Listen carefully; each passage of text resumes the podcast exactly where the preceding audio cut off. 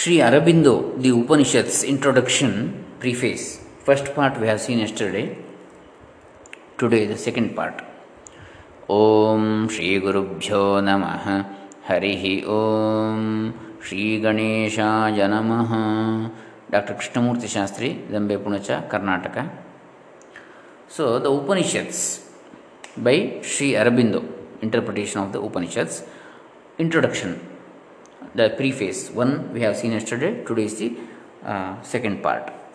The Upanishads are the creation of a revelatory and intuitive mind and its illumined experience and all their substance, structure, phrase, imagery, movement are determined by and stamped with this original character.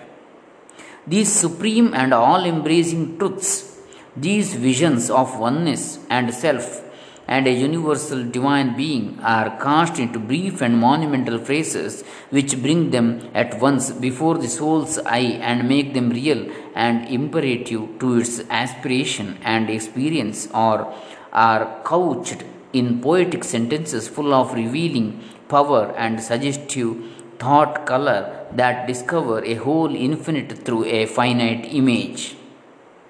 The one is the re revealed but also disclosed the many aspects and each is given its whole significance by the amplitude of the expression and finds as if in a spontaneous self discovery its place and its connection by the illumining justness of each word and all the phrase. The largest metaphysical truths and the subtlest subtleties of one's precise to the seeing mind and loaded with unending suggestion to the discovering spirit. There are separate phrases, single couplets, brief passages which contain each in itself the substance of a vast philosophy, and yet each is only thrown out as a, as a side, an aspect, a portion of the infinite self knowledge. All here is a packed and pregnant and yet perfectly lucid and luminous brevity and an immeasurable completeness. A thought of this kind cannot follow the tardy, careful, and diffuse development of the logical intelligence. The passage, the sentence, the couplet, the line, even the half line follows the one that precedes with a certain interval full of an unexpressed thought, an echoing silence between them, a thought which is carried in the total suggestion and implied in the step itself, but which the mind is left to work out for its own profit. And these intervals of pregnant silence are large. The steps of this thought are like the paces of a titan striding from rock to distant rock across infinite waters. There is a perfect totality a comprehensive connection of harmonious parts in the structure of each Upanishad. But it is done in the way of a mind that sees masses of truth at a time and stops to bring only the needed word out of a filled silence. The rhythm in verse or cadenced prose corresponds to the sculpture of the thought and the phrase. The metrical forms of the Upanishads are made up of four half lines, each clearly cut, the lines mostly complete in themselves and integral in sense. The half lines presenting two thoughts or distinct parts of a thought that are wedded to and complete each other, and the sound movement follows a corresponding principle, each step brief and marked off by the distinctness of its, pl- its pause, full of echoing cadences that remain along vibrating in the inner hearing. Each is as if a wave of the infinite that carries in it the whole voice and rumor of the ocean. It is a kind of poetry, word of vision, rhythm of the spirit that has not been written before or after. The imagery of the Upanishads is in large part developed from the type of imagery of the Veda, and though very ordinarily it prefers an unveiled clarity of directly illuminative image, not unoften also it uses the same symbols in a way that is closely akin to the spirit and to the less technical part of the method of the, of the older symbolism. It is to a great extent This element no longer seizable by our way of thinking that has baffled certain Western scholars and made them cry out that these scriptures are a mixture of the sublimest philosophical speculations with the first awkward stammerings of the child mind of humanity. The Upanishads are not a revolutionary departure from the Vedic mind and its temperament and fundamental ideas, but a continuation of the continuation and development, and to a certain extent, an enlarging transformation in the sense of bringing out into open expression all that was held covered in the symbolic Vedic speech as a mystery and a secret. It begins by taking up the imagery and the ritual symbols of the Veda and Brahmanas and turning them in such a way as to bring out an inner and a mystic sense which will serve as a sort of a psychical starting point for its own more highly evolved and more purely spiritual philosophy. There are a number of passages especially in the prose Upanishads, which are entirely of this kind and deal in a manner recondite, obscure, and even unintelligible to the modern understanding, with the psychic sense of ideas then current in the Vedic religious mind, the distinction between the three kinds of Veda, the three worlds, and other similar subjects, but leading as they do in the thought of the Upanishads to deepest spiritual truths, these passages cannot be dismissed as childish aberrations of the intelligence, void of sense or of any discoverable bearing on the higher thought in which they culminate. On the contrary, we find that they have a deep enough significance once we can get inside their symbolic meaning that appears in a psychophysical passing upward into a psycho-spiritual knowledge for which we would now use more intellectual, less concrete and image terms, but which is still valid for those who practice yoga and rediscover the secrets of our psychophysical and psycho-spiritual being. Typical passages of this kind of peculiar expression of psychic truths are Ajatashatru's explanation of sleep and a dream, or the passages of the Prashna Upanishad on the vital principle and its motions, or those in which the Vedic idea of the struggle between the gods and the demons is taken up and given its spiritual significance, and the Vedic godheads more openly than in Rik and Saman characterized and invoked in their inner function and spiritual power. I may cite an exa- as an example of this development of Vedic idea and image a passage of the Taittiriya in which Indra plainly appears as the power and godhead of the divine mind. He who is the bull of the Vedas of the universal form, he who has born, who was born in the sacred rhythms from the immortal, may Indra satisfy me through the intelligence. O God, may I become a vessel of the immortal. May my body be full of vision and my tongue of sweetness May I hear the much and vast with my ears, for though are the sheath of Brahman covered over and hidden by the intelligence. And a kindred passage may also be cited from the Isha, in which Surya, the sun god, is, is invoked as the godhead of knowledge, whose supreme form of effulgence is the oneness of the spirit, oneness of the spirit, and his rays dispersed here on the mental level are the shining diffusion of thought mind and conceal his own infinite supramental truth the body and self of the sun the truth of spirit and the eternal. The face of the truth is covered with the golden lid.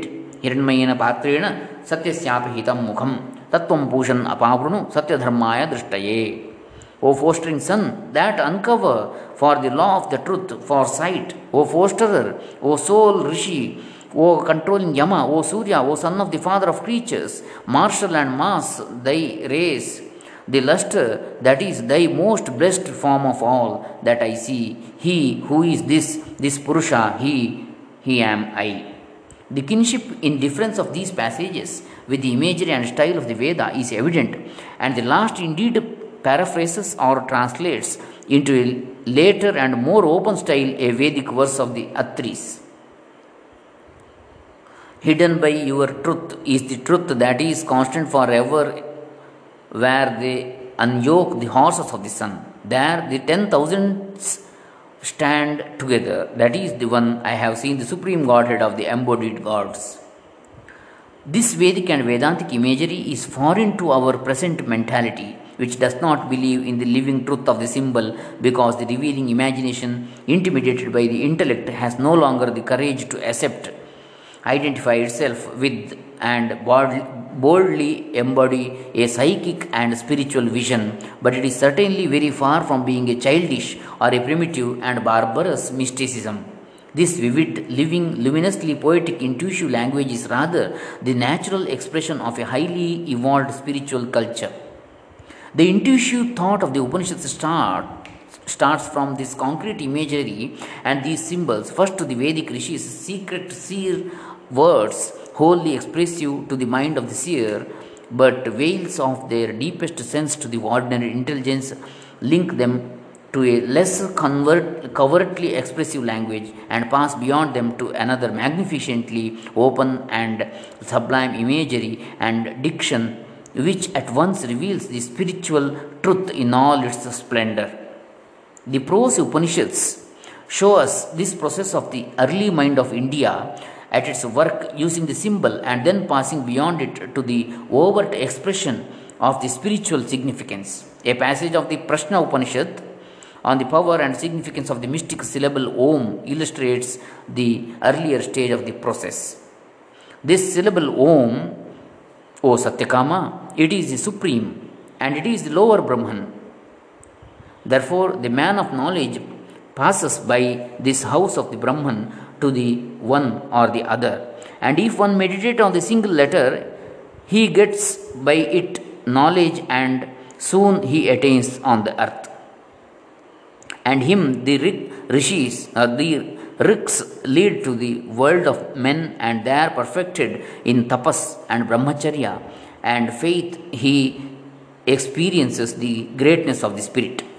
Now, if by the double letter he is accomplished in the mind, then is he led up by the Yajus to the middle world, to the moon world of Soma. He in the world of Soma experiences the majesty of the spirit and returns again. And he who by the triple letter again, even this syllable Om, shall meditate on the highest Purusha, is perfected in the light that is the sun. As a snake puts off its skin, even so is he released from sin and evil and is led by the Samans to the world of Brahman. He, from this dens of living souls, sees the higher than the highest Purusha who lies in this mansion. The three letters are afflicted by death, but now they are used undivided and united to each other. Then are the inner and the outer and the middle action of the spirit made whole in their perfect using, and the spirit knows and is not shaken.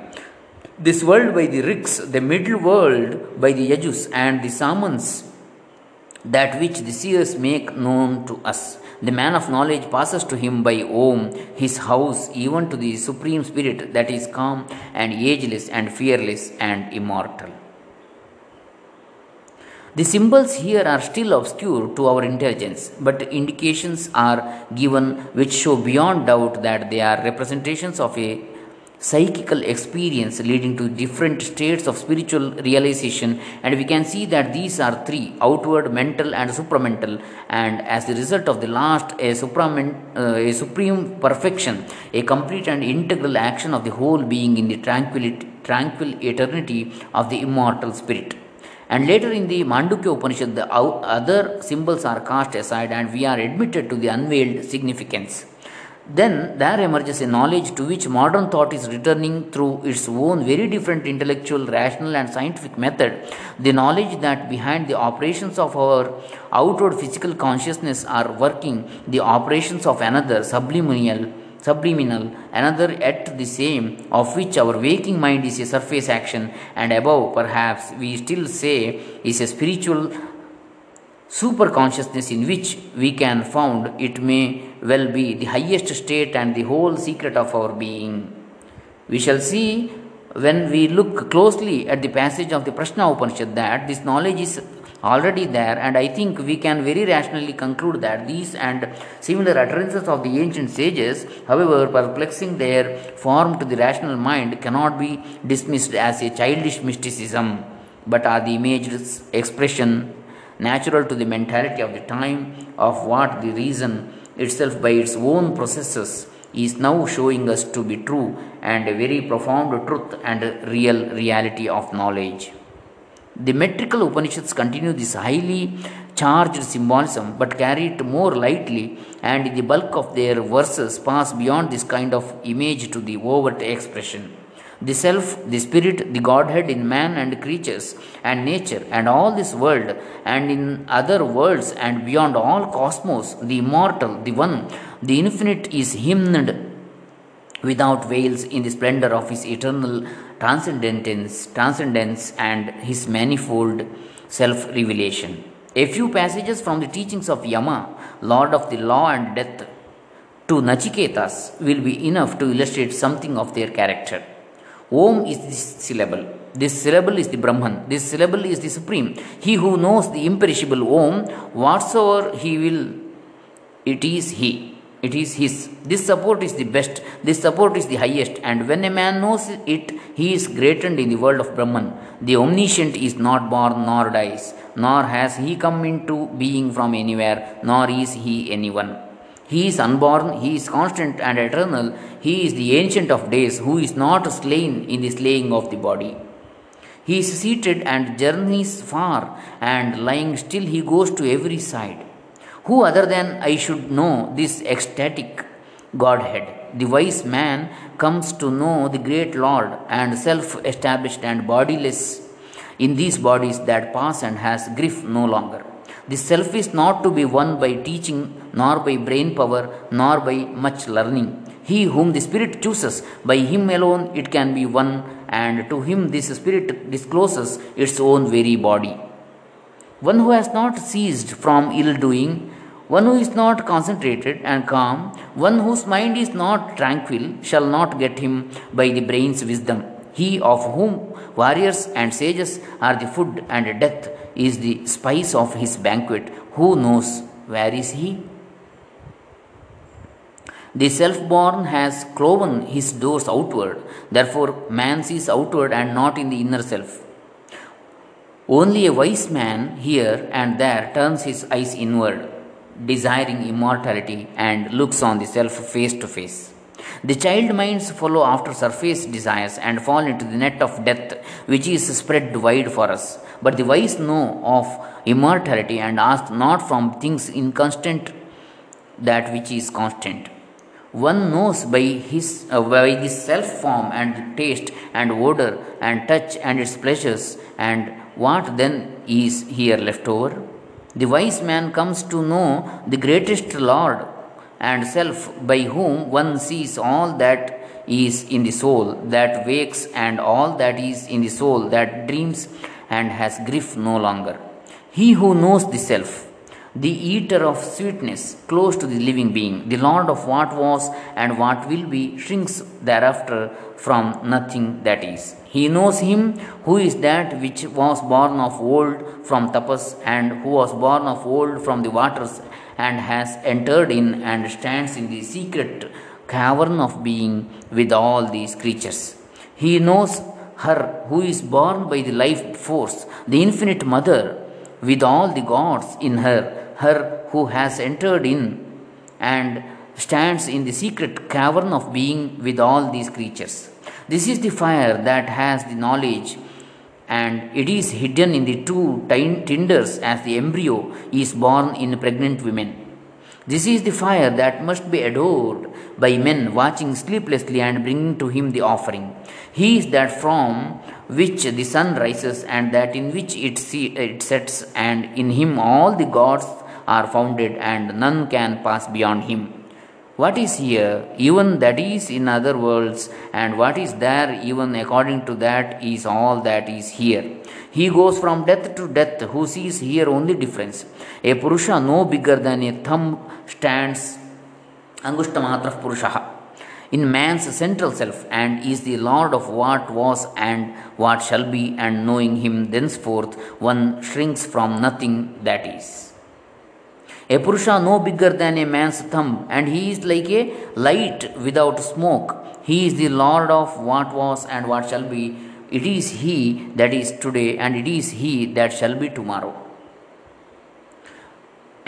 The Upanishads abound with passages which are at once poetry and spiritual philosophy of an absolute clarity and beauty, but no translation empty of the suggestions and grave and grave and subtle and luminous sense echoes of the original words and rhythms can give any idea of their power and perfection.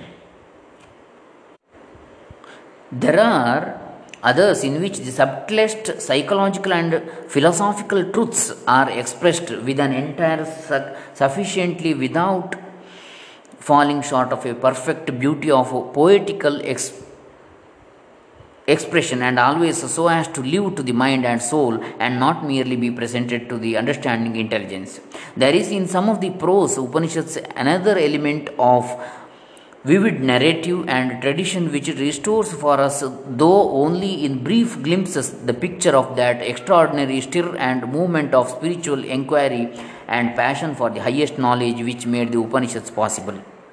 The scenes of the world, old world will live before us in a few pages. The sages sitting in their glow, uh, groves, ready to test and teach the comer, princess, uh, and uh, princes and learned Brahmins and great landed nobles going about in search of knowledge, the king's son in his chariot, and the illegitimate son of the servant girl, seeking any man who might carry in himself the thought of light and the word of revelation, the typical figures and personalities, Janaka and the subtle mind of Ajatashatru, Raikwa of the cart, Yajnavalkya militant for truth, calm and ironic, taking to himself with both hands without attachment to worldly possessions and spiritual riches, and casting at last all his wealth behind to wander forth as a houseless ascetic.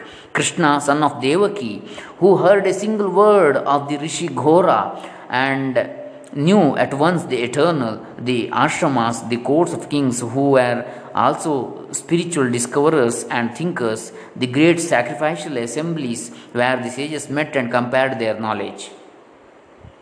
And we see how the soul of India was born and how arose this great birth song in which it soared from its earth into the supreme empyrean of the spirit. The Vedas and the Upanishads are not only the sufficient fountainhead of Indian philosophy and religion, but of all Indian art, poetry, and literature.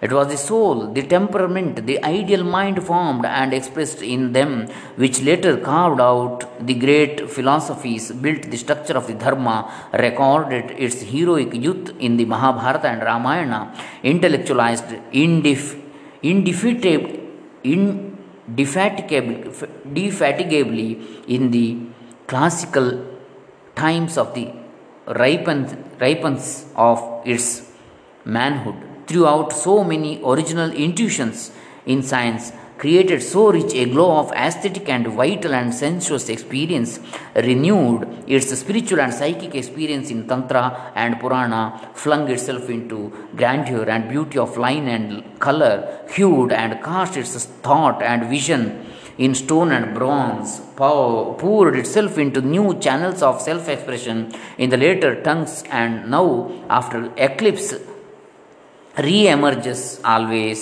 the same in difference and ready for a new life and a new creation. So, this is the introduction by Sri Aurobindo about the Upanishads. Today, we have seen the second part. Next, we will see the other introductions by the other commentators of the Ishavasya Upanishad. Thank you. Hare Rama.